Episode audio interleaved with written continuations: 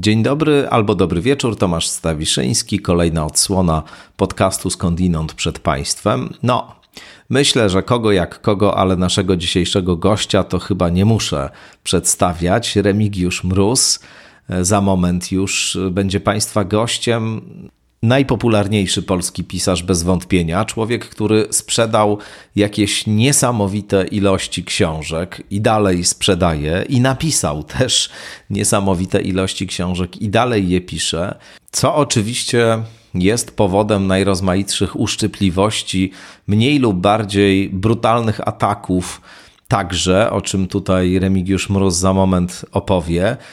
Ja powiem, że naprawdę ogromnie się cieszę, że mogliśmy się z Remigiuszem spotkać i porozmawiać, bo ja jego niesamowitą karierę od lat śledzę i, i wydaje mi się ona zupełnie czymś e, spektakularnym na tym rynku uchodzącym za no, dalece niesatysfakcjonujący dla autorów i autorek.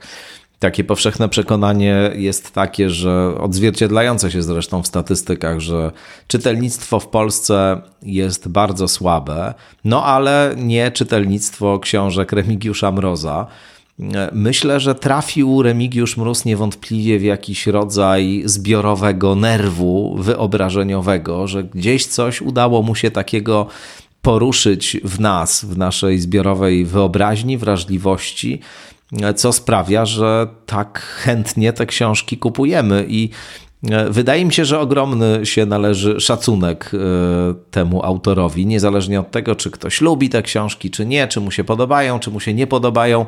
No to na pewno właśnie za to, że po pierwsze dotarł do e, tych rejestrów zbiorowej wyobraźni tak skutecznie, po drugie dlatego, że jest tytanem pracy rzeczywiście i że też jest człowiekiem, którego opowiadanie historii pasjonuje. To Państwo usłyszą i ja to usłyszałem bardzo mocno w głosie i w wypowiedziach naszego gościa, że, że to jest człowiek po prostu, dla którego pisanie, opowiadanie historii jest wielką, wielką pasją.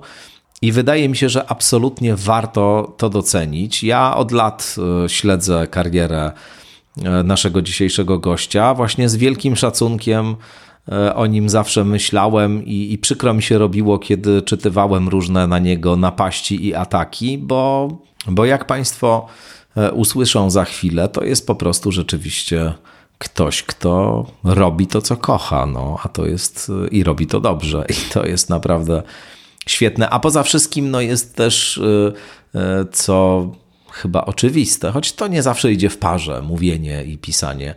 Ale to jest też y, fantastyczny rozmówca, fantastyczny gawędziarz. Mnóstwo tutaj o literaturze w ogóle rozmawialiśmy, o pisaniu, o tej tajemniczości procesu twórczego, e, pisarskiego specyficznie, o różnych e, Remigiusza Mroza, ale i moich fascynacjach lekturowych, o naszych ukochanych autorach, oj dużo o Stephenie Kingu tutaj też rozmawiamy. No, nie będę Państwu rzecz jasna całej tej rozmowy tutaj streszczał, za chwilę sami usłyszycie, co też Remigiusz Mróz ma nam do powiedzenia. No a ja jeszcze tylko tradycyjnie podziękuję wszystkim subskrybentkom, subskrybentom, patronkom, patronom. Dzięki za Wasze wsparcie. Bez Was tego podcastu po prostu by nie było. Dziękuję e, także firmie StrategyWise e, tradycyjnie, która jeśli chodzi o patronowanie na portalu Patronite jest rekordzistką. Mm, no i cóż, zapraszam Was teraz po prostu na rozmowę z Remigiuszem Mrozem wobec tego.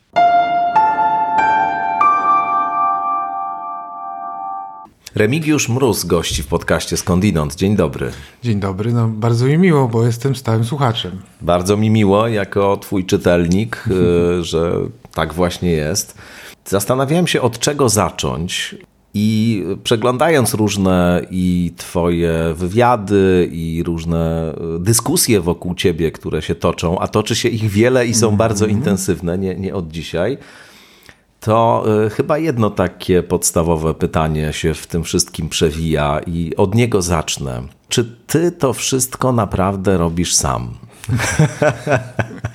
No niestety tak. Muszę tutaj rozczarować tych, którzy są wyznawcami teorii spiskowych, choć byłoby to skądinąd właściwe w tym podcaście, e, rozwijanie takich, ale nie, nie, no prawda jest taka dosyć mało kolorowa, czyli rzeczywiście jest to jeden człowiek, który siedzi od danej godziny do danej godziny przy swoim biurku, no i po prostu stuka w te klawisze. No, nie ma tutaj jakiejś jakiejś takiej magicznej otoczki, którą można by przekuć na legendę i na tych ghostwriterów siedzących gdzieś tam po piwnicach i moich niewolników.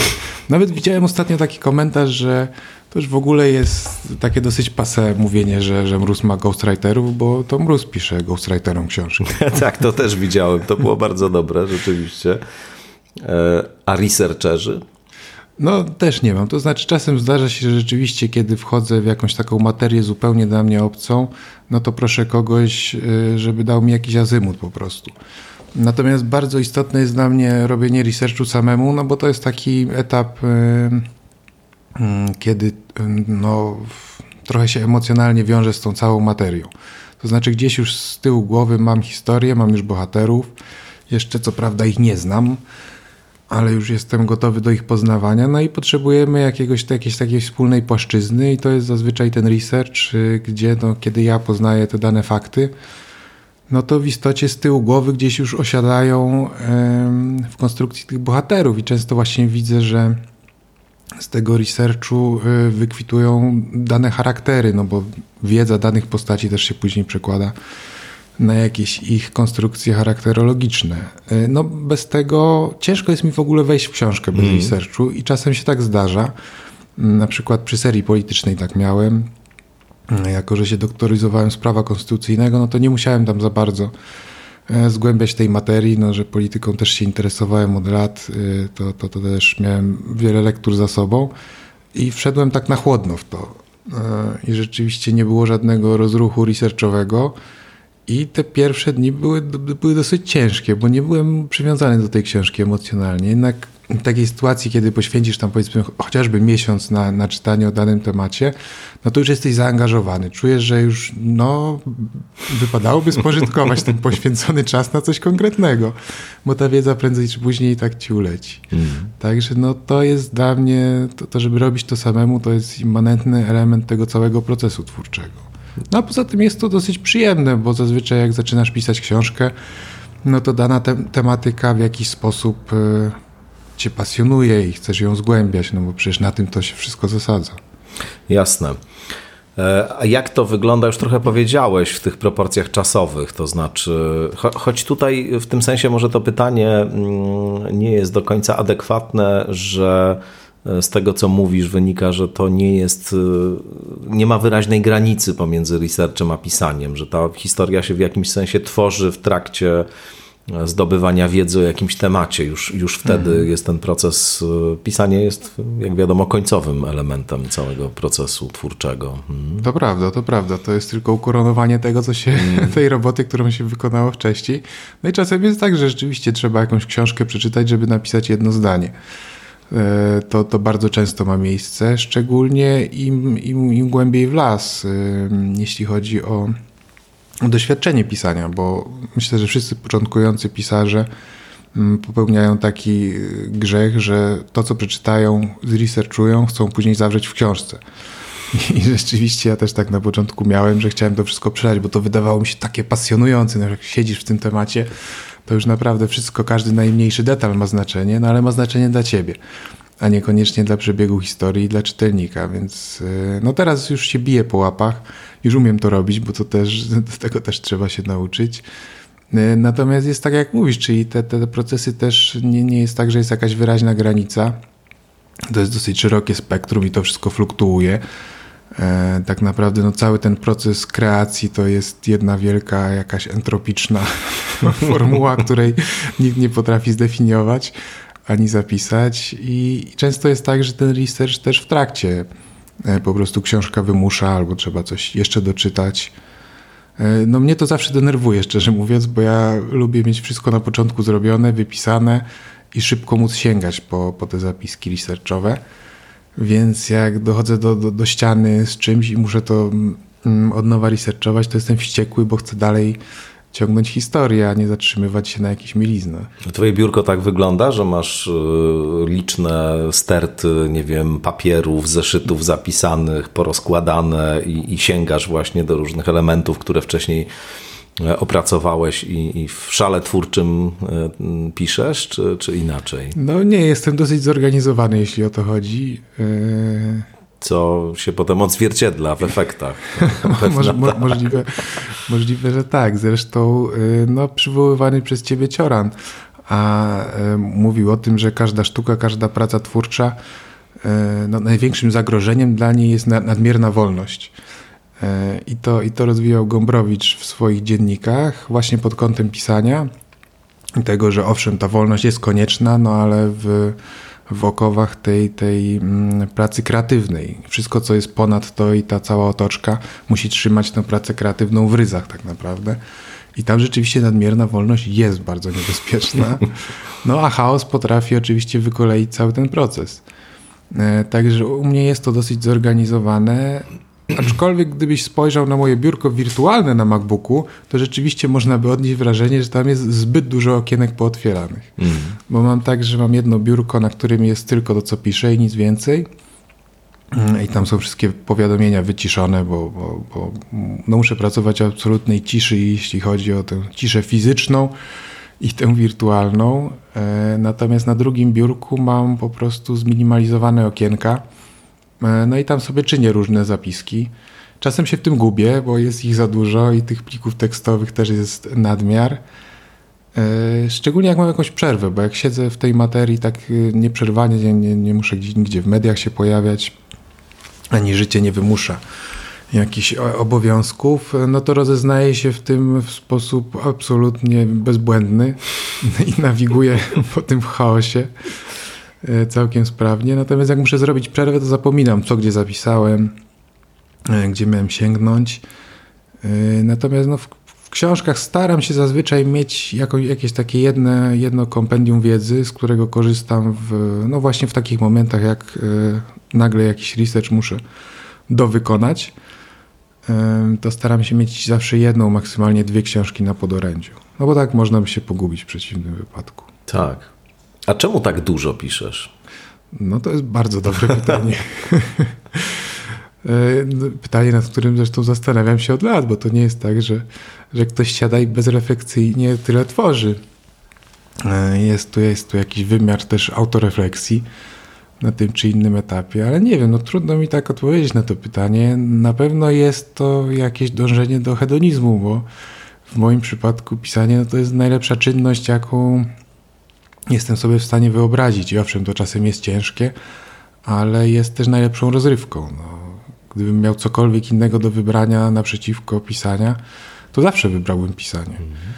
Tu, tu, tu nie byłoby jakiejś takiej kuszącej alternatywy, myślę. No wiesz, jest to wejście w taki świat zupełnej magii. No, kiedy zaczynasz tworzyć te światy, i włącza się ten taki kreatywny szał, szczególnie kiedy ci idzie, bo nie zawsze idzie. Czasem jedno to zdanie prawda. potrafi wprowadzić na mielizny. No. To sam doskonale wiesz, ale kiedy włącza się ten taki imperatyw tworzenia i, i po prostu to taka sfera, wchodzisz w taką sferę magiczną kreacji, no jesteś, musi być to urzekające w pewien sposób, no bo jesteś bądź co bądź formą jakiegoś demiurga, który tutaj powołał do życia cały świat, no nie tylko postacie, ale też cały świat przedstawiony. Także na pewno jest to bardzo uzależniające. Jest to bardzo wdzięczne, no i pisząc, nawet kiedy jest pod górkę, to gdzieś z tyłu głowy masz, jaka to jest gigantyczna satysfakcja, jak, jak tę książkę skończysz. No i myślę, że to też, to też napędza. A masz jakieś takie koszmary senne o writer's bloku na przykład, że, że ci się śni, wiesz, że nagle y, odpływa ci ta zdolność, nie wiadomo dlaczego i y, efekt pustej kartki staje się mrożący mhm. i, y, i budzisz się na przykład z potem na czole i z przerażeniem, że, że writer's block, czy, czy w ogóle nie? Czy ta kategoria w ogóle tutaj nie ma zastosowania? No moje sny idą trochę w innym kierunku, bo e, jeżeli już śnię o czymś związanym z pisaniem, to zazwyczaj są to rzeczy, które mogą mi się później przydać, czy jakieś zalążki historii, mm, albo jakieś pomysły na to, jak dalej akcja będzie się rozwijała. Zazwyczaj o nich zapominam, bo to jest tak, że jak się budzę w środku nocy mm, ze świadomością, że o, ale to, ale to jest świetne, no, genialne po prostu, to tylko podświadomość senna mogła stworzyć. No i zawsze się zastanawiam, dobra, zapisać, nie zapisać. I myślę, nie, nie będę się rozbudzać, to będę pamiętać, przecież to jest taki mm. dobry pomysł, że nie mogę o nim zapomnieć. I za każdym razem rano jest kompletna pustka. I później poszukiwanie e, tego pomysłu, który gdzieś tam uleciał. Przypuszczam, że one wracają w jakiś nieświadomy sposób, chociaż ja ich później nie rozpoznaję jako te, które tam wykwitły podczas snu. Wejdę ci w słowo tylko, bo e, autor, którego obydwaj lubimy, a, a też ty jakoś go pokazujesz, czy jego dyscyplinę i system pracy jako E, jako własny wzorzec, czyli Stephen King, właśnie nigdy nie zapisuje swoich pomysłów, bo uważa, że dobry pomysł mu zostanie w głowie. Tak. Że jak za, będzie zapisywał, to nie będzie tej naturalnej selekcji, która pozwala, żeby te nie do końca trafne się rozpłynęły w powietrzu po prostu. No. Tak, no ja sobie użyczyłem wiele z jego narzędzi, których, które on postulował jako takie no, konieczne do, do dobrego pisania i jednym z nich było właśnie to, że on traktuje pamięć jako takie sito do pomysłów. I ja rzeczywiście też y, staram się nie zapisywać pomysłów, chociaż to staranie często jest bezskuteczne, bo jest tak, że jak mi coś wpadnie w trakcie dnia, to rzeczywiście dorzucam do mojego pliku pod tytułem Idee piechotą nie chodzą. E, I ten plik mam od 2011 roku. On jest już. Ile tak... tam znaków jest? Y, to już mogła być książka. E, wrzucam tam wszystko. Ja kiedyś sobie to otworzyłem, żeby zobaczyć, co tam jest, to się przeraziłem, że tyle tego uzbierałem. Natomiast nigdy do niego nie sięgam, e, bo wychodzę z założenia, że muszę pisać to, co, co do mnie samo przyjdzie. E, no mam też kilka notatników, w których ręcznie zapisałem ileś tam tych pomysłów, a szczerze mówiąc nawet nie wiem, gdzie są. Mm -hmm. Chociaż też myślałem, że będę je eksploatować. No natomiast tak, no, te, te, pamięć na pewno jest tym, co, co myślę determinuje dobre historie, a przynajmniej zalążki, bo to też nie zawsze tak jest, że dobry zalążek e, przerodzi się później w udaną książkę. E, no dzisiaj na przykład miałem sen taki typowo książkowy. Obudziłem się o 5 rano, dlatego jestem trochę niewyspany. o 5 rano się obudziłem z, z pomysłem, na książkę tak naprawdę, z taką ideą, która wiem, że ze mną zostanie, mm. nawet nie muszę jej zapisywać. No teraz ją pamiętam, czyli musi być w miarę dobra. E, także no to czasem tak działa, a jeśli chodzi o, o, o to, od czego zacząłeś, czyli te koszmary senne i writer's block, no to nie, na szczęście u mnie w ogóle takie obawy na razie nie występują.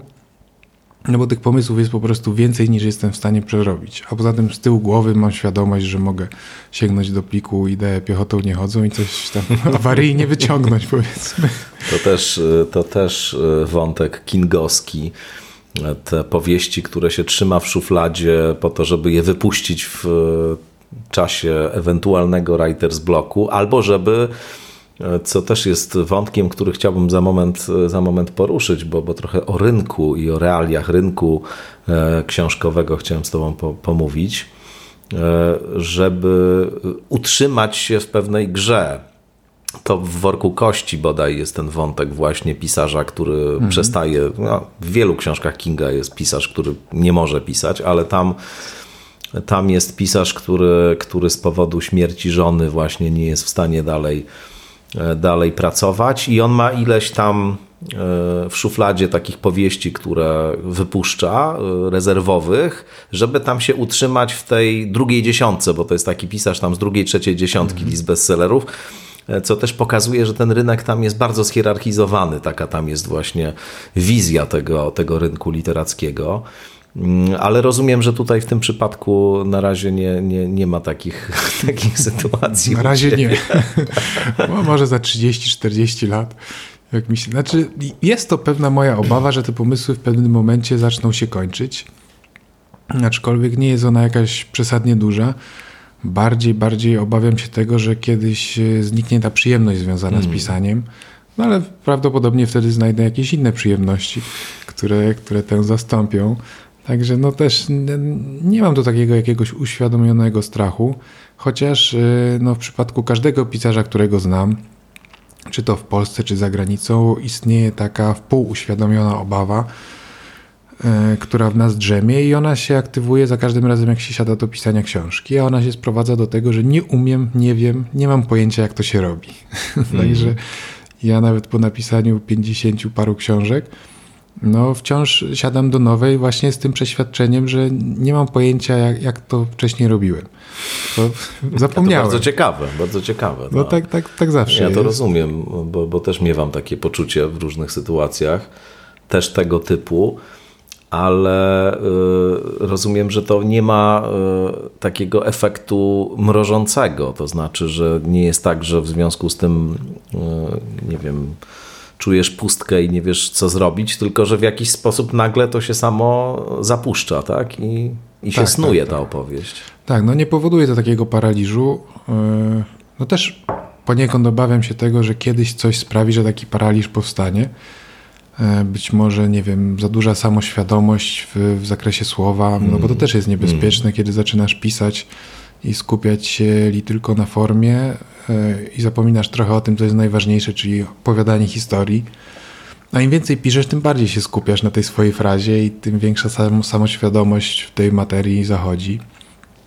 E, ale nie, no takich, takich paraliżów nie ma. U mnie to jest w ogóle bardzo przyjemne to rozpoczynanie książki rzeczywiście jest tak, że jak siadam z taką obawą do tej, do tej pustej strony, że nie umiem, nie wiem i nie, nie będę w stanie sklecić nawet kilku zdań, co dopiero mówić o tam 600 stronach powieści, e, no to dosyć szybko przychodzi taki moment rzeczywiście kuli śnieżnej, że powstaje jedno zdanie, ono pociąga za sobą drugie, trzecie i nagle orientujesz się, że jesteś głęboko, głęboko w tej narracji fabularnej i wszystko idzie samo. No, kluczowe wydaje mi się pod tym względem pierwsze zdanie. Może stąd wynika też jakaś moja fiksacja na tych pierwszych zdaniach, że one nie tylko mają nadawać jakiegoś pojęcia o tym, czym ta książka jest, ale też mają być twoim kołem zamachowym i czymś, co, co, co sprawi cię w... Mm. Też, też. No ja sporo rzeczy mu podkradłem. Mm. ale wiesz, to kolejna rzecz, o którą Cię chciałem zapytać. E, trochę przy okazji e, tej wstępnej części o researchu już o tym mówiłeś, jak ten, nazwijmy to, warsztat wygląda, ale Pierwsze zdanie y, rzeczywiście to jest coś takiego, co potem u Kinga pociąga całą resztę. On często jak siada, tak mówi, to nie wie, co będzie w tej książce zupełnie. Ma na przykład tylko jakąś scenę, albo właśnie pierwsze zdanie, mhm. albo widzi E, postać, która coś robi i e, zaczyna, i dalej to płynie. E, a jak jest u ciebie? Czy, czy rzeczywiście siadasz często mając tylko pierwsze zdanie, albo postać, albo jakąś, jakiś zalążek pomysłu, i to się rozwija, i samego ciebie na przykład zaskakuje to, co później E, w tej historii się dzieje? Czy masz demiurgiczny model taki w pełni, hmm. polegający na tym, że już wszystko e, opracowałeś, wymyśliłeś e, i tylko realizujesz plan metodycznie, znak po znaku? No tak, no dotknąłeś najwięks największej tajemnicy pisania, niezgłębionej, czyli w jaki sposób to powstaje. Tak. I to jest pytanie, na, której, na którego odpowiedź no, szuka każdy pisarz tak naprawdę. E, I myślę, że każdy, kto w ogóle obcuje z literaturą, i tak naprawdę chyba nikt nie, nie tej odpowiedzi jeszcze nie znalazł. E, no, ja mam podobnie jak King, czyli czasem, zresztą myślę, że dlatego tak, tak doskonale e, przyswajam te jego różne nauki, bo ten model wydaje mi się podobny. No ale nie, nie tylko on tak ma. No, Wiesław Myśliwski na przykład, który tak. jest dla mnie absolutnym autorytetem w tej dziedzinie też nie ma pojęcia, o czym będzie książka. On nawet kiedyś powiedział coś takiego, że ja nigdy nie wiem, o czym, o czym będę pisać, bo gdybym wiedział, to po co miałbym pisać? tak, pamiętam tą wypowiedź. No i to w gruncie rzeczy oddaje też moją filozofię pisania, dlatego no, bardzo to do mnie przemawia, bo jak gdybym znał no, no, finał danej historii, to rzeczywiście wydaje mi się, że nieopłacalne byłoby poświęcanie czasu i energii na jej napisanie, no bo już wszystko zostało w głowie opowiedziane de facto. E, czasem się u mnie zaczyna od. E, bo w ogóle wydaje mi się, że to jest takie spektrum. Znaczy, oczywiście w mediach dobrze się mówi, że tam jest jedna scena, albo, jest, albo że ktoś planuje, albo nie planuje. I pisarze opowiadają się albo po tej jednej, albo po drugiej stronie, ale wydaje mi się, że każdy z nas pracuje właśnie w jakimś spektrum. E, I to nie jest tak, że jeśli ktoś nie planuje, tak jak ja, mm, i zaczynam od jakiegoś impulsu kreatywnego, no to fakt, że ja nie zapisuję planu w formie fizycznej, nie, nie znaczy, że on gdzieś tam w głowie nie powstaje. Bo wydaje mi się, że, że powstaje cały czas, już od tego pierwszego zdania e, zaczyna się układać. Ja mogę czasem być tego nieświadomy, ale mm, no nie wiem, w moim przekonaniu musi tak być, bo u mnie najczęściej jest tak, że e, ja nie znam ani bohaterów, ani fabuły książki, którą będę pisać. E, czasem mniej więcej orientuję się, w którym kierunku idziemy. Mm, nagle powstają jakieś wątki, są mm, powoływani do, do życia bohaterowie, niby przeze mnie, ale tak naprawdę pojawiają się trochę samoistnie. E, te wątki z nimi związane nagle się rozra rozrastają, pączkują. Książka robi się dosyć obszerna, jest tam zawiązana jakaś intryga. Ja nie wiem, nie mam pojęcia, w którą stronę ona zmierza, i nagle przychodzi taki moment, że wszystkie klocki znajdują się na swoim miejscu. Dwa pozornie niezwiązane ze sobą wątki łączą się w taki sposób i zasklepiają, że właściwie od początku wyglądało, wyglądać by miało na to, że, że zostało tak zaprojektowane. E, no więc wydaje mi się, że musi być tu jakieś działanie podświadomości i, i, i może to jest związane z naturą ludzką i tym, że no, szukamy jednak schematu we wszystkim, jakiś, jakiegoś takiego konstruktu e, sensownego e, i mimowolnie do niego dążymy w tym procesie kreatywnym też. No nie wiem, no jest to dla mnie na pewno fascynujące, ale nie tylko dla mnie, no bo to, to wszyscy starają się to zgłębić, których znam.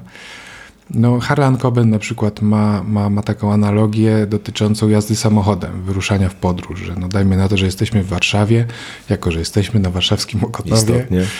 E, no to tutaj zaczynamy pisać. I teraz możemy wybrać, czy jedziemy na północ, na wschód, zachód i tak dalej.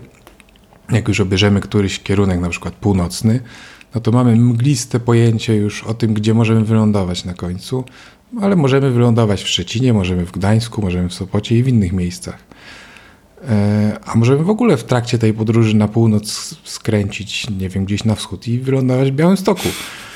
I tak to mniej więcej działa i wydaje mi się, że ta analogia jest, jest dosyć trafna, bo im dalej jedziesz, tym większe masz pojęcie o, o tym celu. No ale na początku masz jedynie takie mgliste wyobrażenie. W tym sensie, y, na dobrą sprawę, to pytanie moje o to, dlaczego tak dużo piszesz, uchylam niniejszym, wycofuję, bo to na dobrą sprawę nie ma na to odpowiedzi, jak rozumiem. To znaczy, piszesz, bo tak, bo tak się dzieje po prostu. No tak, rzeczywiście tak jest, że, że to nie jest nawet taka świadoma decyzja, to którą książkę wybieram, bo wydaje mi się, że w pewnym sensie te historie trochę nas wybierają.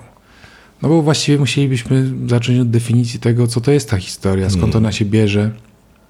Mm. No i to też King w swojej twórczości, nie tylko tej dotyczącej stricte pisania, ale też w powieściach, e, przez ostatnie kilkadziesiąt lat już stara się zgłębić.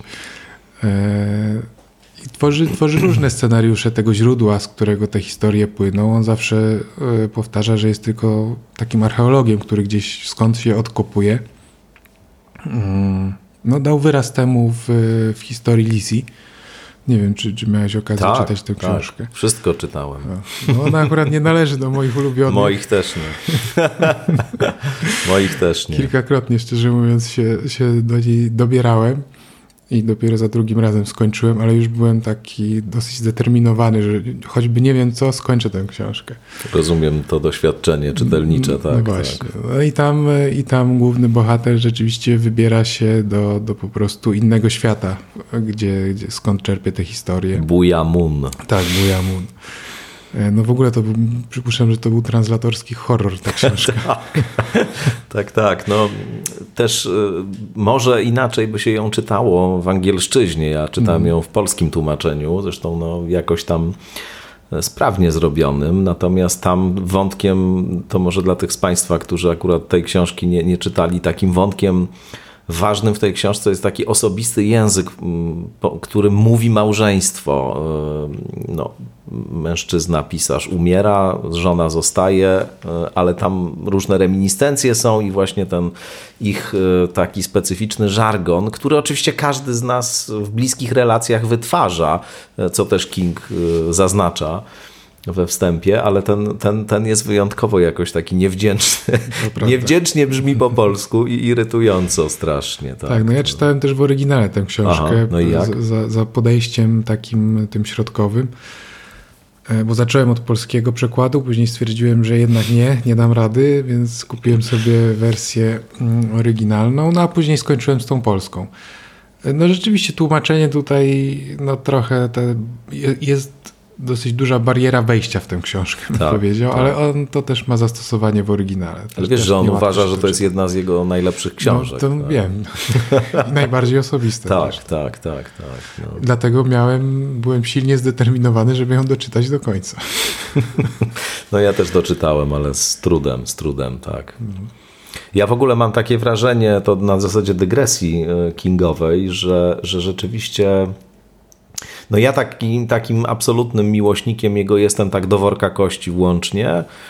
Zresztą tę książkę uwielbiam, uważam, że jest jedną z jego najlepszych książek, a, a później jakoś tak, no, już troszkę mniej mi się to, mi się to czyta.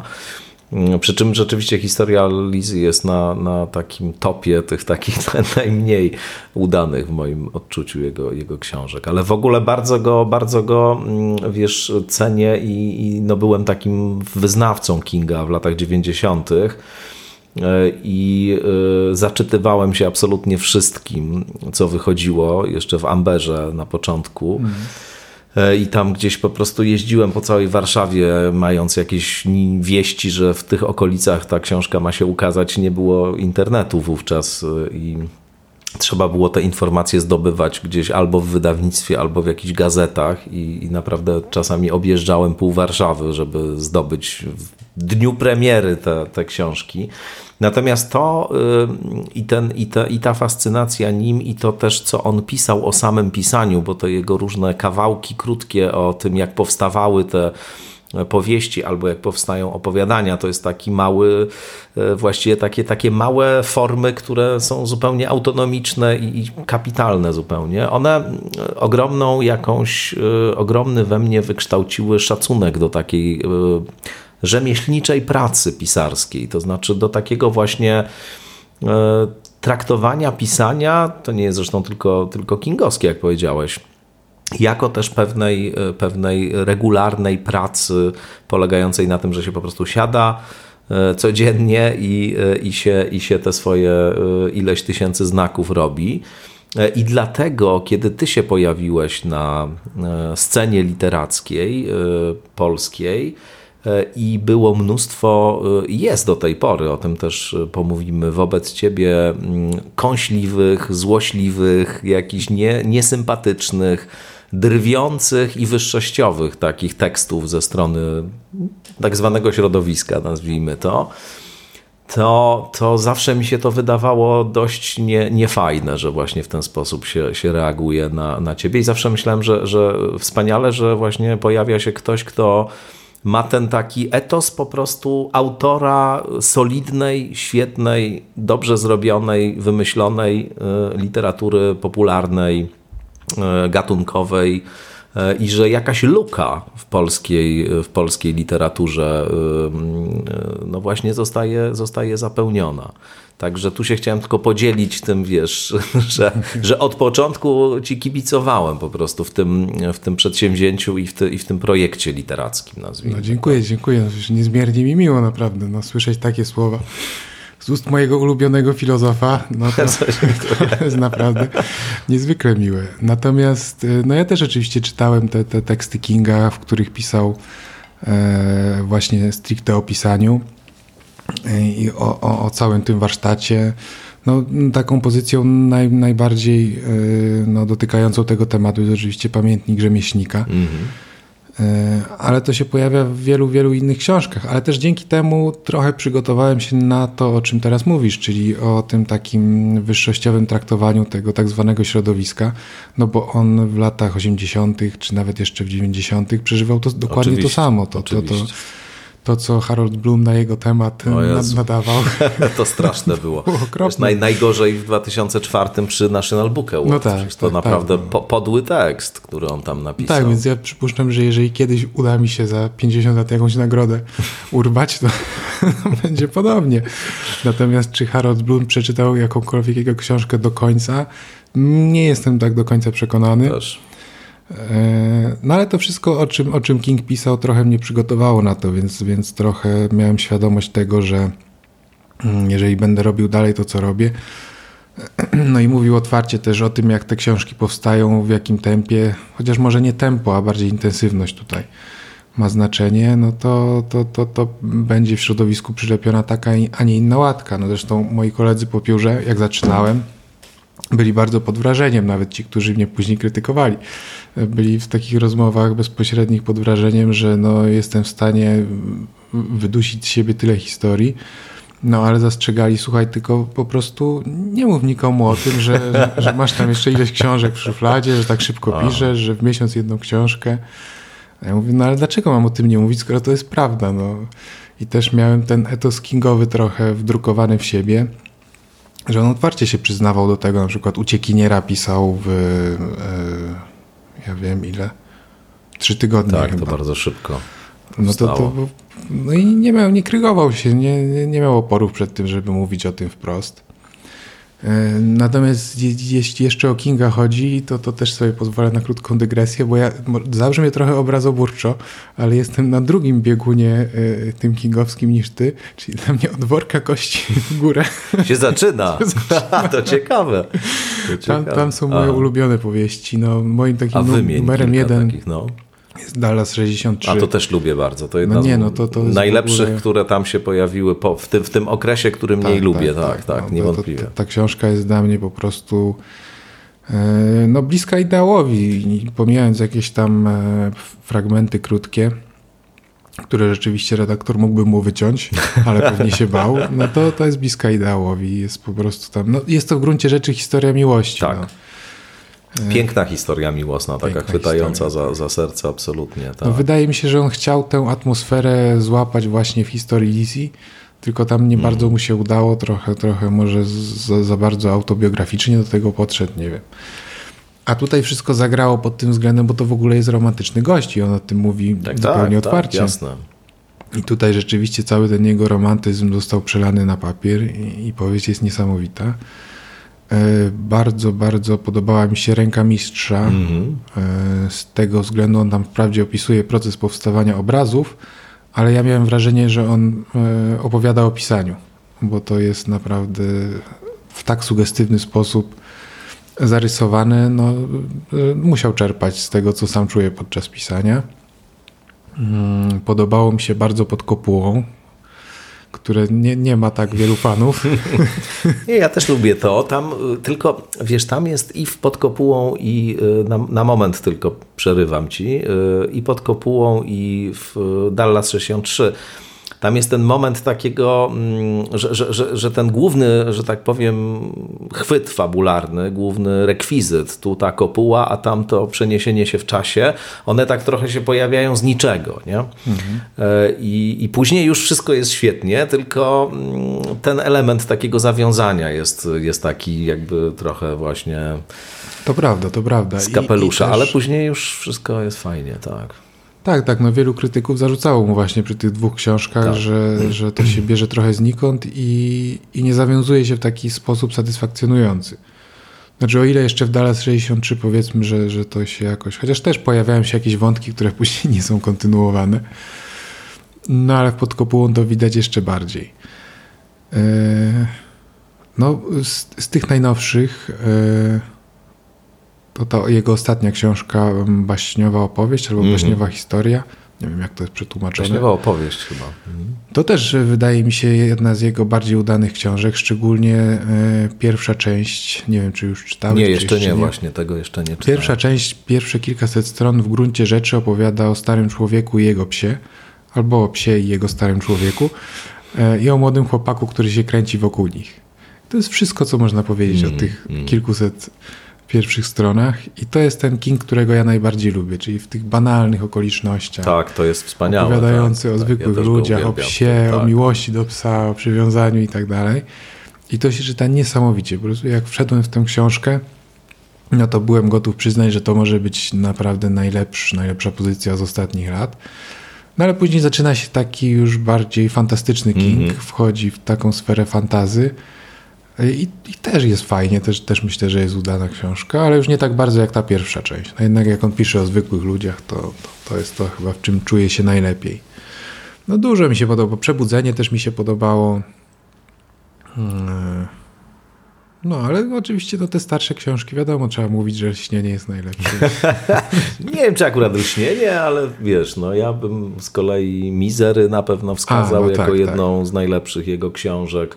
Bardzo lubię te zbiory takich, po, po cztery takie mini mhm. powieści z, z, czwartą po północy na, na czele i tam z mhm. tajemnym ogrodem, tajemnym oknem, które jest chyba w ogóle jednym z najlepszych takich też jego opowieści o pisaniu. Tam mhm. jest ten wątek e, plagiatu e, i niejakiego Johna Spluwy, który się pojawia na, na e, progu kogoś, takiego pisarza i zarzuca mu plagiat właśnie. Mm, lubię cmentarz dla zwierzaków, czy też cmentarz zwierząt, bo tam są różne, mm. różne, różne tłumaczenia. To oczywiście uwielbiam. Myślę, że to jest świetną też, też powieścią. Mm, no, długo mógłbym tutaj też. No tak, może jeszcze Bastion tylko wymienić. A, no Bastion, tak, oczywiście. Bardzo się zaktualizował w pewnym momencie, tak, tak. A powiedz, jakich jeszcze mm, czytałeś? Y autorów poza Kingiem i kto tam dla ciebie jest. Wiem, że mówiłeś o tym w wielu e, rozmowach, ale, ale tak zakładam, że nasi słuchacze, słuchaczki nie, niekoniecznie musieli zawsze wszystko e, wiedzieć i czytać, e, więc pomówmy trochę o Twoich osobistych, takich też wczesnych fascynacjach mm. lekturowych, bo to też jest ciekawe, jak ta Twoja wrażliwość i, i, pisarska i też w ogóle cały pomysł na to, żeby pisać, no, wziął się z, z Twoich własnych lektur. No tak, no ja też staram się zidentyfikować, kiedy, na kiedy przypadają te najbardziej mm. formatywne lata pisarskie. E, no właściwie no, tak trudno powiedzieć, które, które książki i kiedy najbardziej na to rzutowały.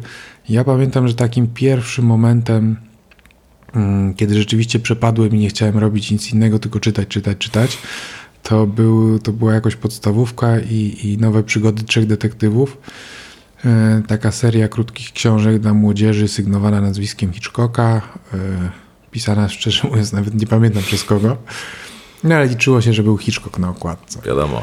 E, I tam rozwiązywali jakieś kryminalne zagadki i to pamiętam, że była taka dosyć klasyczna sytuacja E, no ale też dosyć symptomatyczna i, i, powielana w różnych później środkach popkultury, w różnych zakątkach świata, to znaczy taka, że dziecko e, czyta książkę, przychodzi rodzic, mówi, że już musisz iść spać, bo rano wstajesz do szkoły, dziecko mówi ok, a później z lampką sobie czy latarką czyta. I to rzeczywiście były, były takie, takie momenty u mnie z tymi przygodami trzech detektywów, że czytałem na tak zwanym nielegalu jako wielki buntownik.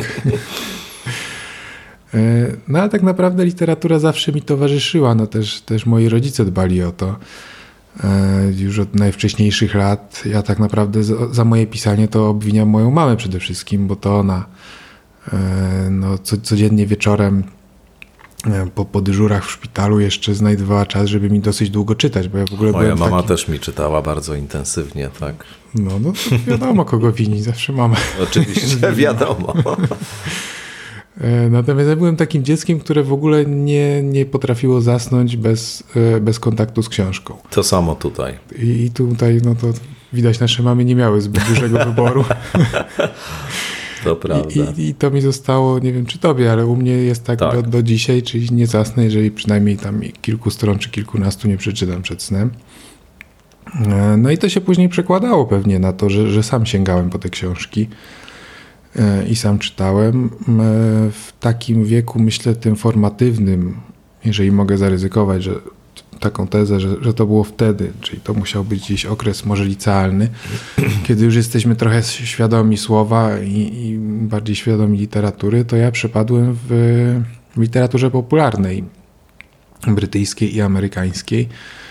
E, wpadłem przez książkę taką, skąd nie, niezbyt jakąś wybitną może, Michaela Marshalla pod tytułem Niewidzialni. Ani to znane, ani, ani autor specjalnie nie zaistniał, ale po prostu wpadła mi kiedyś w ręce. I to był jakiś taki thriller e, z dosyć, dosyć szybką akcją i sensacją. E, I pamiętam, że po tym coś, jakaś zapadka się przeskoczyła w moim umyśle i zacząłem sięgać po kolejnych. I tak jechałem, jechałem, jechałem. I codziennie właściwie kończyłem jedną książkę i szedłem do księgarni po kolejną. Mm, to były takie moje właściwie najciekawsze wakacje, które spędzałem tylko na czytaniu i na chodzeniu do tej księgarni o, o poranku. E, I tam się dużo autorów przewijało. No, mm, później to głównie był e, Jeffrey Archer, którego dzisiaj już nie, nie bardzo mogę czytać, bo, bo jest to pisane w dosyć toporny sposób. Mm, no ale dwie jego książki, czy może jedna głównie, Kane i Abel, no to abstrahując tutaj od warsztatu i od jakichś rozwiązań fabularnych, to po prostu czuć, że to było pisane z sercem i z niesamowitą pasją i że, że, że cały ten proces zajmował go i zastępował mu realne życie. I to później przenika zawsze na, na karty powieści. Więc pod tym względem nawet polecam ją dzisiaj, mimo tego, że może jakoś nie zachwyci formą, ale zachwyci tą szczerością opowieści. E, później wpadłem w literaturę skandynawską, hmm. kryminalną, no i tam już właściwie zostałem na dobre. E, to oczywiście, jak, jak w przypadku wielu innych, się stało za sprawą Stiga Larsona. A później był Henning Mankel, Jonesbo, Hakan Nesser, no, no mnóstwo, mnóstwo dobrych autorów. E, ja tak zawsze się waham też, pod, żeby ich zamykać pod tym szyldem litera, literatury skandynawskiej, kryminalnej, bo nim rozstrzał gatunkowy jest tam naprawdę szeroki. I ta szufladka szwedzkiego kryminału jest, znaczy skandynawskiego kryminału jest myślę dla nich trochę, trochę ograniczająca. No u Mankela mamy wiadomo dużo, dużo wątków społecznych i takich opisujących ten mm, świat, społeczeństwo. U Hakana Nessera mamy sporo wątków obyczajowych. Zresztą on sam kiedyś upierał się, że pisze obyczaje, tylko z jakimś tam muśnięciem kryminału. No Stieg Larsson to jest no w ogóle czysty kryminał w formie takiej dosyć może trochę mniej literackiej, bardziej jakiejś dziennikarskiej, bo taki sznyt tam wychodzi. No a Jonesbo wydaje mi się jest połączeniem tych wszystkich, taki trochę amalgamatem tego wszystkiego, co, co tam się dzieje i może dlatego jest najbardziej jest najbardziej traktowany jako forpoczta tego, tego kryminału skandynawskiego. Rozumiem, że pośród tego wszystkiego też jeszcze był King. No tak, o Kingu, o Kingu nie wspominam, no bo to, e, bo to się rozumie samo przez się, chociaż powiem Ci, że ja dosyć późno e, sięgnąłem po Kinga, no bo miałem taką naturę trochę przekornego czytelnika, czyli to, co było takie bardzo popularne, to trochę mnie odpychało i miałem takie podejście, że ach, dobra, to niech sobie tam ludzie czytają, co z dzisiejszego punktu tak, widzenia. to zabawne, tak. E, także bardzo długo się wzbraniałem przed Kingiem. E, wydawało mi się, że jak bierze na tapet jakiś temat, to to już jest temat przerobiony mm. przez innych 10 razy. Tylko, że po prostu nie mają takich zasięgów i to nie wychodzi. Nie wychodzi pod, pod strzechy zdemonizowane w pewnym momencie przez Olgę. E, także dopiero się do Kinga zabrałem w takich późniejszych latach, gdzieś już na studiach, za sprawą właśnie Dallas 63. Bo wprawdzie wiedziałem o tej książce, e, no ale zobaczyłem, że jest podróż w czasie i uznałem, że nie, no to to do czego on w ogóle się tu zabiera? No, jak to taki King popularny, jak już o podróży w czasie właściwie wszystko napisano, e, co można było pisać. No wcześniej w ogóle chętniej na przykład sięgałem po Kunca na zasadzie takiej trochę takiego buntu właśnie, że jak horrory to co, dobra, King to tam jest popularna literatura, a Kunst to rzeczywiście horrory pisze. Czy, czy, czy twój ulubiony Clive Barker. Tak. E, natomiast y, złożyło się tak, że mój tata kupił mi chyba pod choinkę to Dallas 63. Mm, no i tak trochę podchodziłem oczywiście jak pies do jeża ale pamiętam, że dosyć szybko mnie przekonał rzeczywiście i zobaczyłem, co, co tkwi w tym jego pisarstwie i co tak urzeka. e, tak wielu ludzi. No i przepadłem zupełnie. To, to była dosyć komfortowa sytuacja, muszę przyznać, bo Och, miałem dużo tyle. do nadrabiania. Tak, to jest wspaniały moment po prostu, jak, jak się trafia na kogoś studnię, takiego. To... Tak, tak. Tyle książek do przeczytania. No. no. No, natomiast z polskich autorów no, dosyć długo Lem mi towarzyszył, ponieważ w ogóle jestem fanem science fiction, to tutaj e, świetnie, świetnie mi się te książki czytało. Zresztą zacząłem dosyć w młodym wieku Lema czytać, więc trochę to było czytanie na takiej zasadzie skanowania niektórych fragmentów, bo nie można tam było wszystkiego przyswoić, co on pisze. E, no z polskich, no to oczywiście jeszcze już wspomniany Wiesław Myśliwski, no to jest cudowny architekt słowa, no po prostu to, to jest niepowtarzalne. Ja nawet, no, zawsze mi jakiś żal towarzyszy przy czytaniu jego książek, bo, bo mam świadomość, że e, powiedzmy jest tam 800 stron, czy ileś, po, na przykład widnokręgu, czy kamienia na kamieniu. E, I czuję, że lecę przez te, przez te książki, a wiem, że mógłbym się zatrzymywać na każdym zdaniu i, i je smakować. No, ale on niestety ma tę przypadłość, że świetnie snuje też historię. Tak. I, I, się to wpada. No, u mnie numerem jeden jest traktat o łuskaniu fasoli. To jest dla mnie książka idealna w ogóle. No, to też jest książka, która się właśnie zaczęła od jednego tylko zdania. Hmm. To też jest niesamowita ta historia, bo, bo Myśliwski, jeśli można jakąś y, analogię pomiędzy Myśliwskim a Kingiem zbudować, choć może to się wydać karkołomne wszystkim literaturoznawcom, to jest to też niezwykle taka rozległa samoświadomość pisarska i umiejętność opowiadania o procesie pisania, taką, taka niezwykła. Ja też uwielbiam czytać e, wywiady na przykład z Myśliwskim, to jak on opowiada o procesie pisania jest e, równie fascynujące jak, jak efekt tego, tego procesu. Ale to tylko dygresja a propos traktatu o łuskaniu fasoli. Nie, to prawda, że on tak, no, bardzo pięknie opowiada o pisaniu. E, chociaż czasem trzeba go zmuszać, muszą go za język tak. ciągnąć, bo on nie jest taki skory do, do dzielenia się. No, a poza tym też trzeba uważać, żeby nie nadepnąć mu na odcisk. Na przykład Dobra. kiedyś w jednym wywiadzie pamiętam, że któryś dziennikarz chciał, żeby opowiedział o swoim warsztacie, no to żachnął się, że jaki warsztat? Co ja jestem? Szewc? To dobre. No, ale tak, no, to, to rzeczywiście jest, jest postać, która no, już zapisała się w historii polskiej literatury złotymi zgłoskami i, i zresztą jeżeli ktoś czasem, czasem bywa tak, że swoich ulubionych pisarzy się pyta o to, jaką książkę mogą polecić, więc kiedy mnie moi czytelnicy pisają, tak, pytają o taką jedną, jedyną, no to właśnie zawsze rzucam mm, tytuł traktatu o łuskaniu fasoli. A w którym momencie sam e, poczułeś e, powołanie, nazwijmy to? Czy w którym momencie sam zacząłeś e, pisać? No u mnie to było dosyć szybko, bo z racji tego właśnie, że, że mama czytała mi od najmłodszych lat, a później ja już jak nabyłem tę, tę zdolność, to, to czyniłem to sam, no to chyba w jakiś naturalny sposób to się przekuwało na chęć opowiadania samemu historii.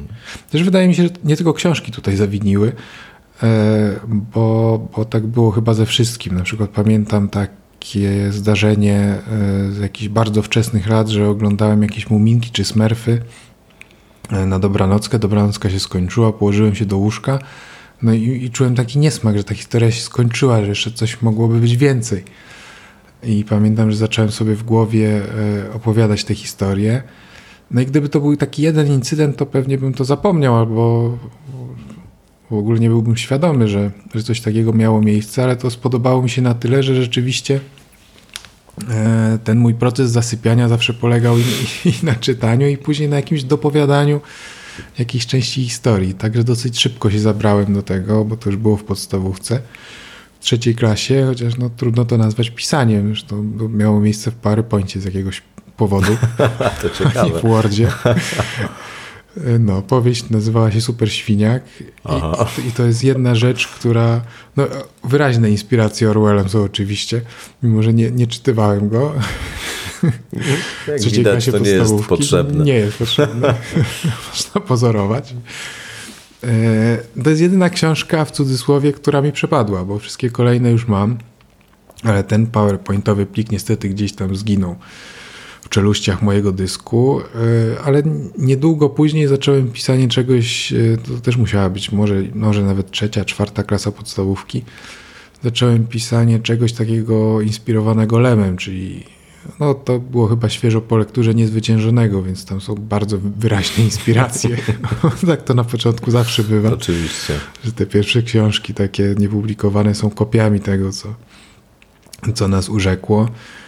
E, no później pamiętam, że, że na fali e, uwielbienia do Harry'ego Pottera też stworzyłem coś zbliżonego, tylko zamiast magii e, to były zdolności hakerskie, więc to była szkoła hakerów.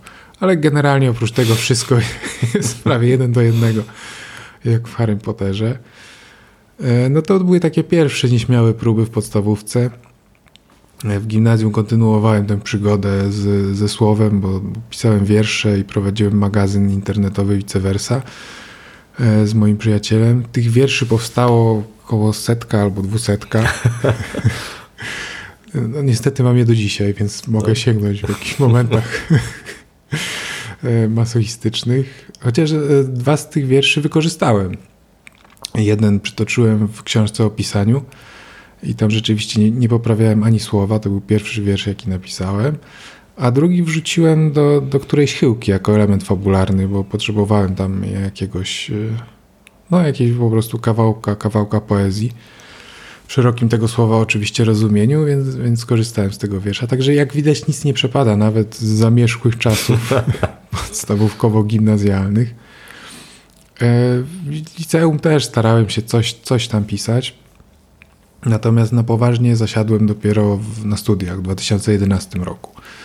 To była pierwsza książka Parabellu, osadzona w czasach II wojny światowej i, i tam poczułem taki czysty, niczym nieskrępowany szał twórczy, że jak w to wpadłem, to nie, nie potrafiłem się z tego wynurzyć. Ta historia zaczęła biec, biec samodzielnie. Mm, ja się do pisania zresztą tej książki przygotowałem no, researchowo to pomijam, ale też zrobiłem plan. To była jedna książka, do której spisałem plan, co się będzie dokładnie działo. E, I ostatecznie nic się nie wydarzyło tak jak w tym Rozumiem. I to mi pokazało, że, że najlepiej jest książek rzeczywiście nie planować. Zresztą King od lat powtarza, że, że plan to jest y, ostatnia deska ratunku dobrego pisarza i podstawowe narzędzie pracy nudziarza. I coś w tym jest, bo jak już mamy ten plan spisany tak w fizyczny sposób, to staramy się naginać nasze postacie, żeby e, podejmowały takie kroki, jakie sobie zamierzyliśmy. Ale nie o to w tym chodzi. No, moim zdaniem należy im oddać całkowitą wolność i pozwolić, żeby to one nas prowadziły. Czy to słowem, jakąś frazą, która się tam zrodzi w głowie, czy to swoimi zachowaniami, czy charakterem, który, który wykwita na kartach powieści.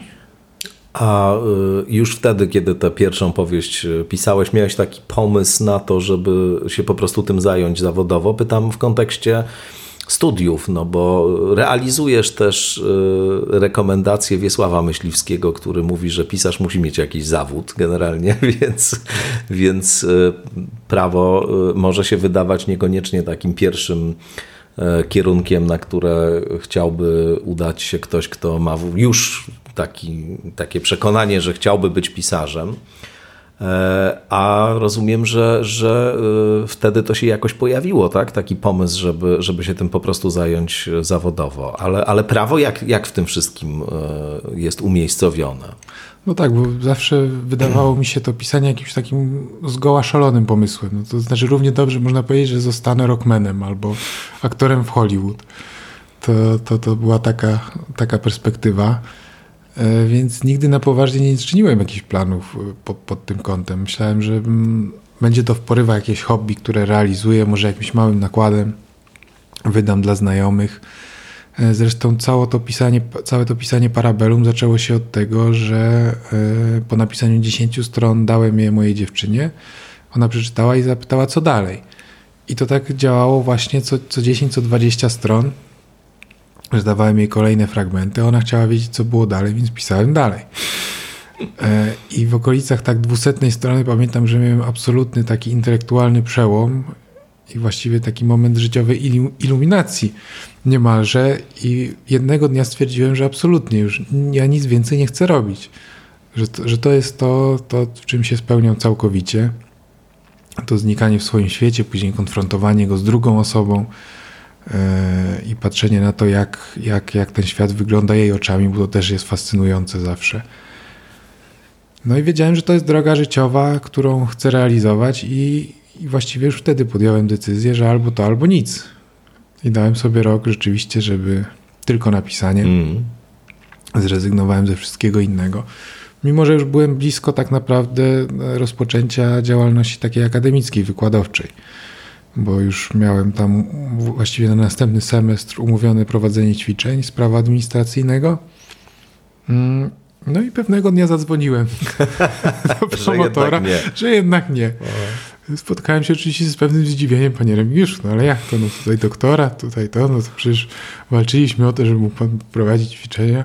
No tak, ale wie pan, to taka sytuacja, zacząłem książkę pisać. No i to oczywiście wydawało się zadaniem e, wtedy wszystkim z zewnątrz dosyć karkołomnym mm. i szalonym, no ale też mnóstwo, mnóstwo wsparcia e, otrzymałem od, od, od moich rodziców, od, od, przyjaciół i od dziewczyny, także no mogłem spokojnie przez rok sobie dać, żeby rzeczywiście podjąć takie ryzyko. I jakimś cudem się udało. Od którego momentu już... Yy poczułeś się pewnie w tym, nie jeśli chodzi o wewnętrzne doświadczenie pisania, tego, że chcesz to robić, bo, bo to, jak mówisz, po prostu w pewnym momencie się pojawiło jako, jako ten specyficzny, dziwny i, i może trochę tajemniczy właśnie rodzaj pewności, którą się czasem ma, kiedy na coś się stawia w życiu, albo wie się, że gdzieś, że gdzieś chce się skierować to, to, to w którym momencie się poczułeś pewnie, e, pomyślawszy, że no dobrze, odniosłem sukces, będę mógł z tego żyć, to już jest jakby moment, w którym mogę odetchnąć w tym sensie. No właśnie nie wiem, czy nie przegapiłem tego momentu. Bo tak szczerze Chcesz mówiąc... powiedzieć, że cały czas czujesz się niepewnie jeszcze? nie, nie, no czuję się dosyć pewnie, tylko właśnie nie wiem, kiedy to się do, dokładnie hmm. wydarzyło. To znaczy, y, kiedy to się działo, to na pewno to przegapiłem. Więc pamiętam to tylko z reminiscencji i z po prostu jakiejś refleksji nad tym.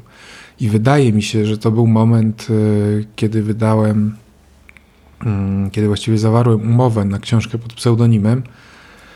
Czyli to musiał być może 2015 rok. Już wyszła pierwsza chyłka, pierwszy forst. Yy i wymyśliłem sobie, że napiszę książkę pod pseudonimem skandynawskim zresztą. Mm -hmm. I no, wysłałem ją w ogóle jako, jako anonim do wydawców, też sprawdzając nasz polski rynek trochę i okazało się, że po prostu wszyscy najwięksi wydawcy po pół godzinie już byli gotowi brać książkę bez czytania, mimo że była niedziela, godzina 23. to dobre. Ale skandynawskie nazwisko zrobiło swoje. No i powiem, że to były takie dosyć prestiżowe wydawnictwa. No, masz tu nawet półkę u siebie e, zapełnioną książkami tego wydawnictwa. Zresztą jak wielu innych ludzi, bo mają bardzo fajne grzbiety kolorowe i, i dobrą prozę wydają i nie tylko. E, także no wie, wiele oficynów wzięło to z biegu, co mi dało trochę do myślenia. No i tam rzeczywiście mogłem urządzić taką pewną licytację z tego względu. E, i ostatecznie padło na wydawnictwo dolnośląskie. Może nie koniecznie ze względów stricte finansowych, ale dlatego, że wydawali Jonesbo, a no to był, to był ten kierunek, w którym chciałbym tę postać yy, moje alterego stworzyć. Nawet jeśli chodzi wizualnie o okładki, jakoś było to dla mnie takie tak, nęcące, tak. że będę mieć tak. Bardzo fajna seria, tak, tak graficznie. Yy, więc to mnie przekonało i wtedy dostałem dosyć dużą zaliczkę rzeczywiście po podpisaniu tej umowy. No i zobaczywszy to na papierze, pomyślałem, że oho, to już jest naprawdę, no naprawdę daje szansę na to, żeby się z tego utrzymywać, tak, i żyć na naprawdę przyzwoitym poziomie. No a pamiętam o tym z tego względu, że mm, poszedłem z tym do mojej cioci po prostu, która oczywiście była też pełna wsparcia dla, dla tego, tego wszystkiego, co robię. No ale tak trochę obawiała się tego, że no ale tu ZUS przecież, a gdzie emerytura i jakaś stabilność finansowa. No więc pamiętam, że z tą wieścią do niej właśnie poleciałem, że słuchaj, teraz już możesz być spokojna. A to jeszcze był taki no, no, no moment schyłkowy jej egzystencji tutaj na tym Łespadole, więc tym bardziej czułem, że, że to będzie coś takiego, co, e, co, co zapewni jej trochę spokojniejsze odejście. No i myślę, że dlatego to mi tak zapadło w pamięć. Aczkolwiek mogło być tak, że rzeczywiście jakieś wyniki sprzedażowe wcześniej już, już pozwoliły sądzić, że, że będzie dobrze. No bo nikt z nas, ani, ani ja, ani wydawcy nie spodziewaliśmy, że to tak wszystko eksploduje. No. To, to pamiętam, że były dla nas niespodzianki tak naprawdę z dnia na dzień. Wydrukowaliśmy na przykład kasację w jakimś tam niezbyt dużym nakładzie i nagle okazało się, że po weekendzie pierwszym musimy robić dodruk kilkanaście razy większy, bo tu wszyscy zgłaszają zapotrzebowanie, że ta książka znika błyskawicznie z półek księgarni. No i później jakieś kolejne tam oczywiście pułapy osiągaliśmy. No, pamiętam jakieś kamienie milowe, typu, że sprzedaliśmy na przykład 100 tysięcy, 200 tysięcy, albo że drukujemy pierwszy. pierwszy to są rzut. niesamowite w ogóle wyniki, wiesz, na, na polskim rynku. Absolutnie. No tak, jak na polski rynek, to rzeczywiście te, te kilka tysię, kilkaset tysięczne nakłady to wydawały nam się absolutnie nierealne. Ja pamiętam, że jak rozmawialiśmy e, z moim wydawcą przy okazji kasacji, czyli pierwszego tomu z chyłką, e, i mieliśmy już e, egzemplarzy sprzedanych chyba 50 tysięcy, to stwierdziliśmy, że to jest absolutna granica. To już jest sufit. Po prostu nie ma więcej czytelników w Polsce jest no, kompletnie niemożliwe. No, porównywaliśmy z, z nakładami innych pisarzy na rynku. E, no i powiedzieliśmy sobie prosto, słuchajcie, dobra, to 50 tysięcy to już jest, więcej się nie da, a tak naprawdę ostatecznie kasacja sprzedała się, ja wiem, może w pół milionie egzemplarzy. No to, to, to była taka perspektywa niesamowita. Jasne. E, zadawałeś sobie pytanie, co, co, co decyduje o tej niesamowitej poczytności Twoich książek. Nie, nie mówię o tym, że piszesz ich dużo, tylko o tym właśnie, co w tych na przykład konkretnych przypadkach zdecydowało o tym, że, że na tym rynku, który przecież jest uważany za niezbyt, niezbyt rozwinięty i, i, w kraju, w którym ciągle się mówi o tym, że czytelnictwo jest na, na niskim poziomie, no właśnie mm, piszesz coś, co y, sprzedaje się w takim potężnym nakładzie, co, co oznacza, że kilka milionów ludzi taką książkę czyta, no bo wiadomo, że 500 tysięcy to tylko jest sprzedanych egzemplarzy, ale przeczytanych książek jest, jest o wiele więcej tych osób czytających w ogóle cię jakoś to zajmuje i zastanawiasz się nad tym, skąd się to wzięło, w co, w co trafiłeś, jakby jaki rodzaj poruszyłeś nerwu takiego zbiorowego? No, dla mnie jest to oczywiście no, w sposób niesamowity, wręcz frapujące. Ale nie tylko dla mnie, no przede wszystkim, a może nawet bardziej dla moich krytyków, którzy starają się ustalić, jakim cudem to się wydarzyło.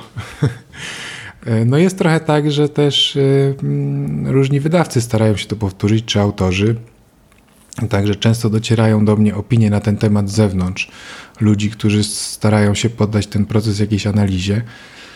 E, no, czasem też trafiam na jakieś opracowania naukowe typu praca licencjacka czy magisterska, gdzie rzeczywiście mm, ktoś się na tym dogłębnie zastanawia i rozkłada to na czynniki pierwsze, zazwyczaj pod takim względem medialno-marketingowym może, e, no co dla mnie zawsze jest trochę mm, obcym wymiarem, no bo no właśnie wszystko sprowadza się do tego, że piszesz tę historię e, i ona jest dla ciebie przejawem jakiejś szczerości, uczciwości w opowiadaniu tego i wydaje ci się, że ta prawda, którą starasz się opowiedzieć jest, jest e, znaczy ta fikcja, którą starasz się opowiedzieć jest prawdziwsza od faktów. I gdybym miał jedną rzecz wybrać, to wydaje mi się, że to być może byłoby to, no ale z drugiej strony nie mnie oceniać, bo, bo tak naprawdę jestem najgorszą osobą do, do poddawania chłodnej analizy tego wszystkiego. Nie, nie, bo wiesz, marketing wydarzyło. marketingiem to, to, to są zupełnie e, oczywiste sprawy, że, że od pewnego momentu to też ma jakieś znaczenie, to jak się książkę sprzedaje, jak, jak ta cała promocyjna machina działa. Natomiast y, no, te promocyjne machiny i marketingowe zabiegi dotyczą znacznej części tytułów, które się na rynku pojawiają, a tylko niektóre tytuły mają taki rodzaj mm, ogromnego powodzenia czytelniczego, więc tu ewidentnie myślę, że, że, że czegoś no, absolutnie dotykasz takiego fundamentalnego, co, co ludzi po prostu aktywuje gdzieś. No. No, no trzeba pod tym kątem na pewno wspomnieć o tym, że tego marketingu na początku nie było. To znaczy on się no zaczął właśnie, dopiero tak, wtedy, kiedy, tak. kiedy zaczęła się sprzedaż, więc to, to było takie dosyć oddolne. No. Mm. Tak naprawdę początkową promocją to były opinie przekazywane z ust do ust, od czytelnika do czytelnika. E, a później, kiedy zaczęły generować jakieś zyski dla wydawcy, no to wydawca był gotów już no nie wiem, zainwestować w jakieś billboardy i inne rzeczy, ale to już jest to już jest zaawansowany proces. E, także no nie wiem, trudno, trudno mi ocenić. Niektórzy twierdzą, że to ta częstotliwość wydawania książek e, była kluczowa, więc starają się to powtórzyć. No jest, jest mnóstwo autorów, którzy mają w tej chwili tempo większe niż moje. Ze wstydem to przyznaję, ale tak jest. O to cię chciałem zapytać, czy czujesz oddech konkurencji na plecach?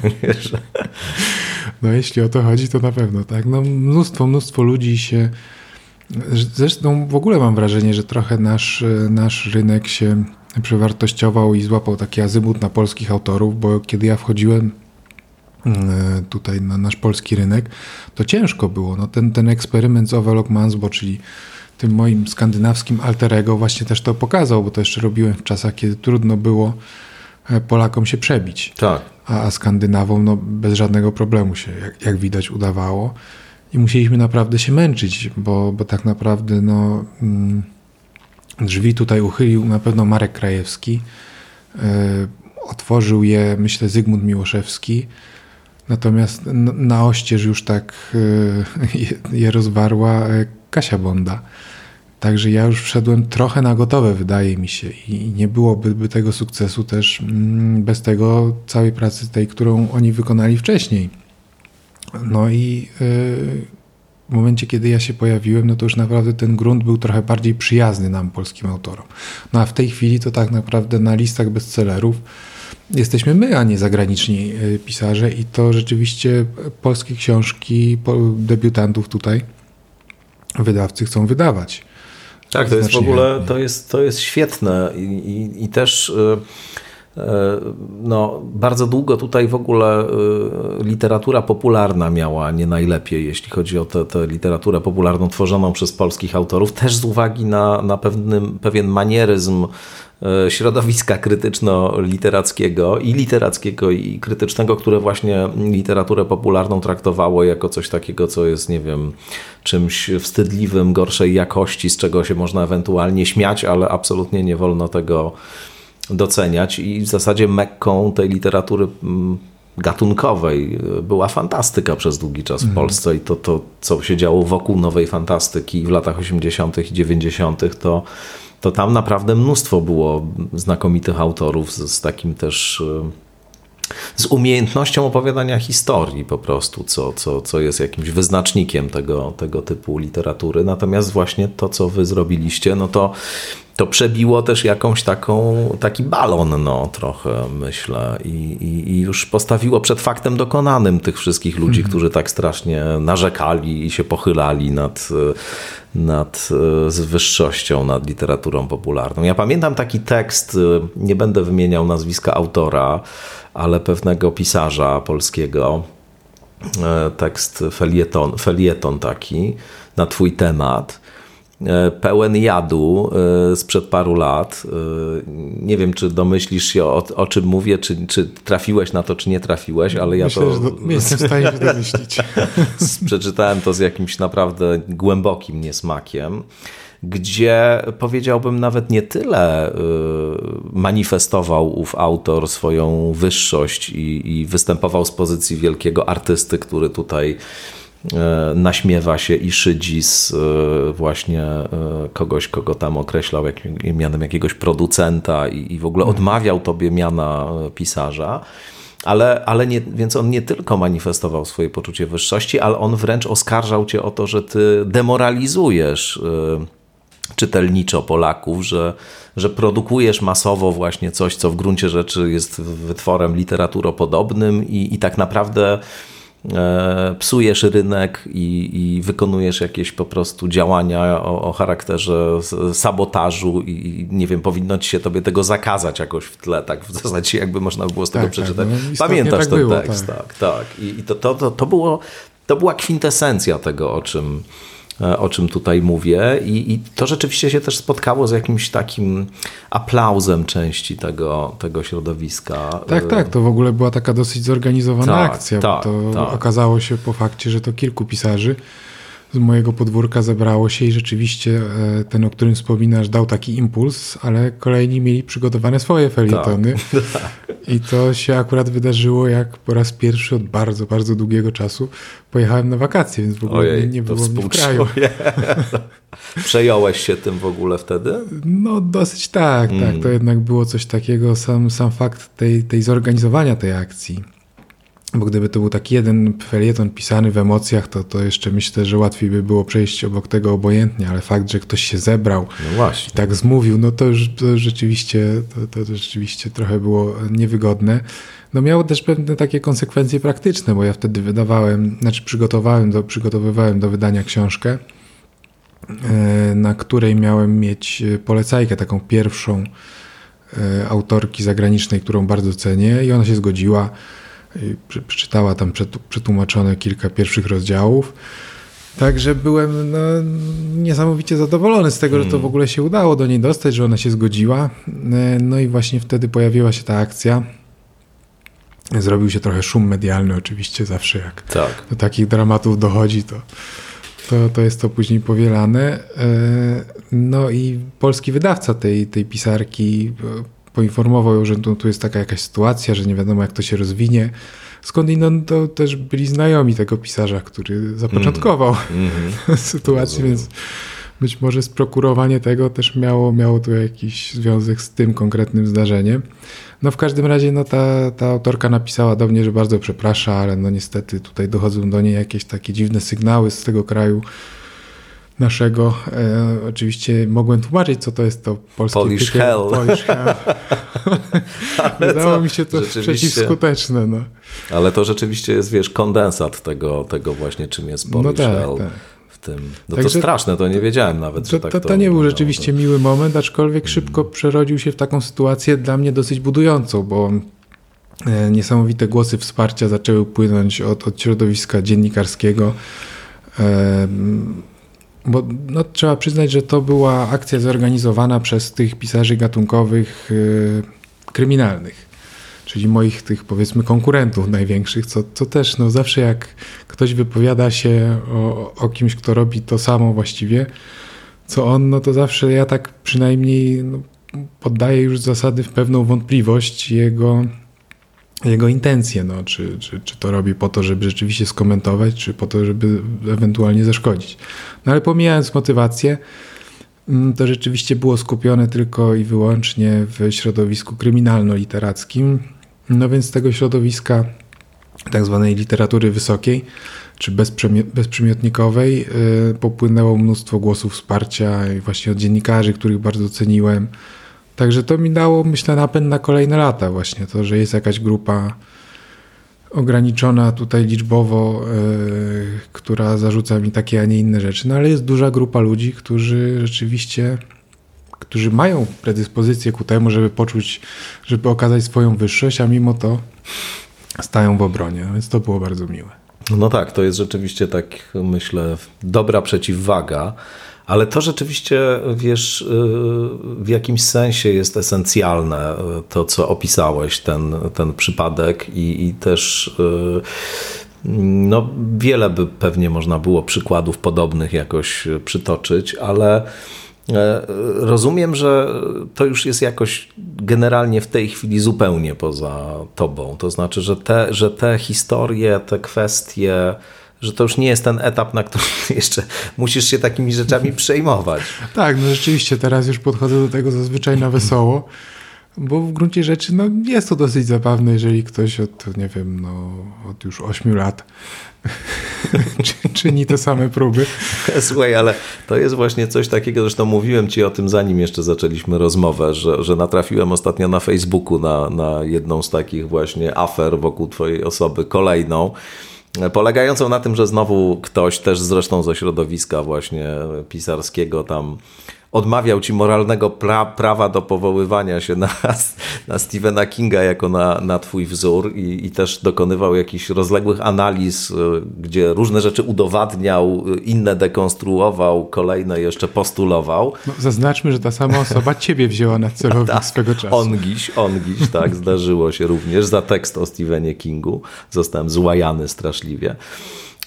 I, i rzeczywiście odpowiedziałeś na to w sposób bardzo luźny i zupełnie się tym nie przejmując, przekułeś ten balon, który tam rósł i to, i to mi się bardzo podobało, to znaczy ten, ten rodzaj dystansu jednak do, do tego wszystkiego, który w ogóle cię cechuje. To, to, to myślę, że to jest bardzo e, też dla samego ciebie chyba dobre, że, że masz taką pozycję dystansu, nie? No na pewno, na pewno jest to zdrowe. E, ja na palcach jednej ręki mogę policzyć takie sytuacje, mm. o których wspomnieliśmy przed chwilą, że rzeczywiście e, trochę, trochę były dla mnie trudne. No zawsze to było mniej więcej z tym samym środowiskiem. No. Szczególnie kiedy wydałem taką powieść Świt, który nie nadejdzie. To jest kryminał retro dziejący się w międzywojennej Warszawie. I, I, tam poczułem po prostu, że wszedłem na jakieś terytorium retrokryminału, no tak. które jest zajęte i tutaj nie można się w ogóle zbliżać. Więc, więc wtedy to się zaczęło. Ale wiesz, bywały też takie momenty, że ludzie z tego środowiska mówili mi tak całkiem wprost, podczas jakichś spotkań e, na, na targach książki czy na festiwalach kryminalnych. Słuchaj, pójdziesz z nami na piwo, wszystko będzie ok. Bo wiesz, ty tak wyglądasz z zewnątrz, że po prostu nas ignorujesz, traktujesz nas z góry i tak dalej. Ja mówię, jak, jak, jak z góry was traktuję? No wiesz, na przykład dzwonimy do ciebie, żebyś przyszedł na to piwo, a ty mówisz, że nie możesz, bo piszesz. no. No tak rzeczywiście no, bywało tak, że, że, no ale to była szczera chęć pisania, więc coś tu na swoje usprawiedliwienie mam. Natomiast no, oprócz tych pojedynczych przypadków to rzeczywiście jest tak, że, że ja od początku wchodziłem w to z, no, ze świadomością całego tego bagażu, który już uniósł Stephen King. I, I on sam o tym sporo pisał, jak, jak był w środowisku traktowany, no bo wejście w społeczność horroru to też nie jest nic łatwego. To jest jednak y, przynajmniej pod tym pisarskim względem, jest dosyć taka homogeniczna struktura e, i tam są pewne świętości. No więc też się zmagał bardzo długo i z tym, a później z krytykami literackimi, którzy odmawiali mu właśnie tego moralnego prawa w ogóle do nazywania swojej pracy literaturą. On kiedyś, e, wiesz o czym mówię, ta słynna jego wypowiedź, e, której nie powinien był e, dać, ale dał, że jego mm, książki są odpowiednikiem Big Maca z frytkami i musi mu to po prostu wyciągano i stawiano, zresztą nawet nie wiem, czy Harold Bloom się na to również nie, nie powołał. Całkiem możliwe. No. Tak, tak, tak, tak. Przypisali do temu analogię oczywiście fast foodową, kiedy on miał na myśli coś innego. No tak. No, swoistą amerykańskość. Tak, no, co, coś, tak. coś w tym stylu powiedzmy. No tak, trzeba uważać rzeczywiście, jak, jak się siebie określa. Natomiast sporo też o tym pisało innych ludzi, opisując właśnie kazus Kinga. E, jest taka książka na jego temat e, jakiejś autorki, ale chyba nie, nie, nie przypomnę sobie nazwiska. Wyszła po polsku? Czy... Tak, tak, wyszła po polsku, mm. która też dosyć dobrze cały ten proces y, odmawiania mu prawa do pisania mm. de facto y, nakreśla. B. Vincent też, jego znajomy, y, do, dosyć, dosyć sugestywnie to opisywał. No zresztą to nie tylko jest jego kazus, bo, bo przecież tak było w przypadku wielu innych pisarzy. Ja na przykład miałem kiedyś taką sytuację, że mm, w weekendowej wyborczej czasem były przedruki w magazynie jakichś tam starszych rzeczy, czy to z książek, czy z czegoś. I w jednym tygodniu e, był tekst mm, Krzysztofa Wargi o Sienkiewiczu. I pozbierał tam jakieś rzeczy ówczesnych, którzy o nim e, perorowali, właśnie pod, pod tym mniej więcej kątem. Oczywiście też był odsądzany od czci i wiary. I w następnym tygodniu magazyn przedrukował jakiś też tekst Krzysztofa Wargi, tylko z, z innego czasu, który pisał tam, no, dosyć duży był dosyć duża różnica e, czasowa między jednym a drugim, no ale fakt, że to były przedruki sprawił, że ukazały się jeden po drugim. I ten drugi dotyczył mnie. I właściwie był słowo w słowo mniej więcej tym, co tydzień wcześniej było, było na temat Sienkiewicza przez, przez ówczesnych pisane. No Więc tak. to tak wszystko trochę się trochę się koło domyka. No. no Zresztą tak. no tutaj czas jest tak naprawdę mm. myślę najlepszym, najlepszym krytykiem. No bo często, często bywa tak, że ci, ci twórcy literatury popularnej e, no po iluś latach awansują do, do, do tego czegoś pośredniego, może do, do literatury środka, a czasem nawet wyżej bywa. No.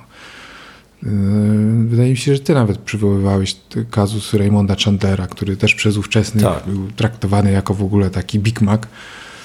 No a w tej chwili jest, jest poważanym autorem. No. Czego i tobie życzę. Zdecydowanie. Dziękuję Ci bardzo. Tego, żeby się znaleźć tam, gdzie Chandler po, po, e, po pewnym czasie.